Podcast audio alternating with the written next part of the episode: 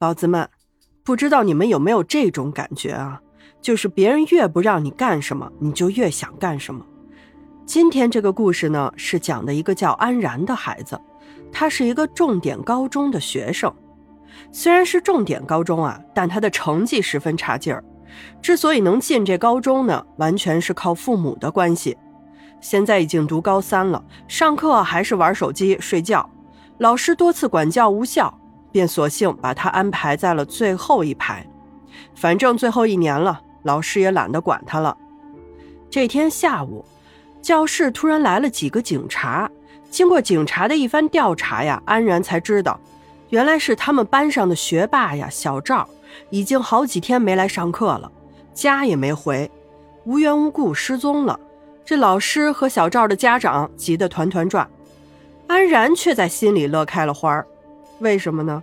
他前几天呀嘲讽他给班里拖后腿，没想到这书呆子也有今天，真是活该。这时候啊，警察就过来问他，说：“你是安然同学吗？”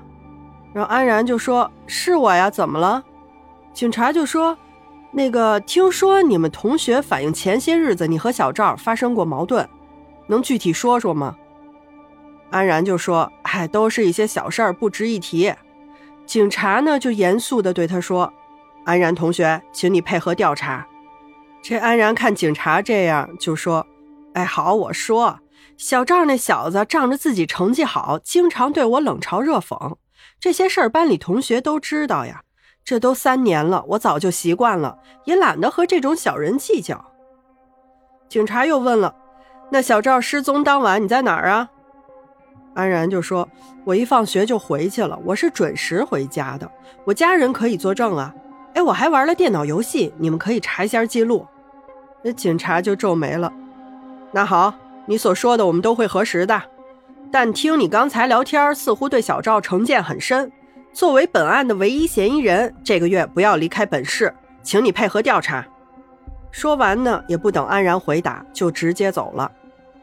安然本来还想抗议两句，但见警察头也不回的走了，只好在心里咒骂了两句：“嘿，妈的！这几天我朋友生日叫我过去玩呢，这可怎么办？这个死小赵失踪了也不放过我。”第二天呀，安然像往常一样继续上课，继续上课玩手机，但小赵还是没有找到。警察又过来问了几个问题，没有得到什么线索，失望的走了。转眼到了晚自习的时候，安然手机发出了滴滴的声音，之后便没电关机了。他就说：“哎呀，这时候没电了，看来明天得多带几个充电宝，以防万一。幸好快放学了，不然得无聊死。”安然看了看墙上的挂钟，离放学还有半个多小时。哎呀，还是先睡一会儿吧。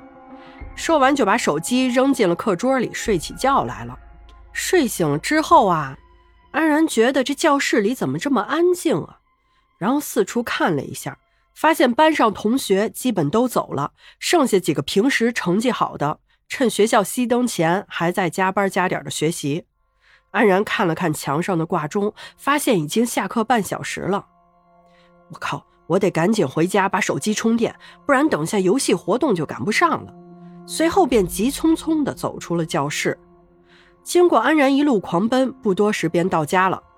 哎，他觉得这里的路灯怎么一片漆黑呀？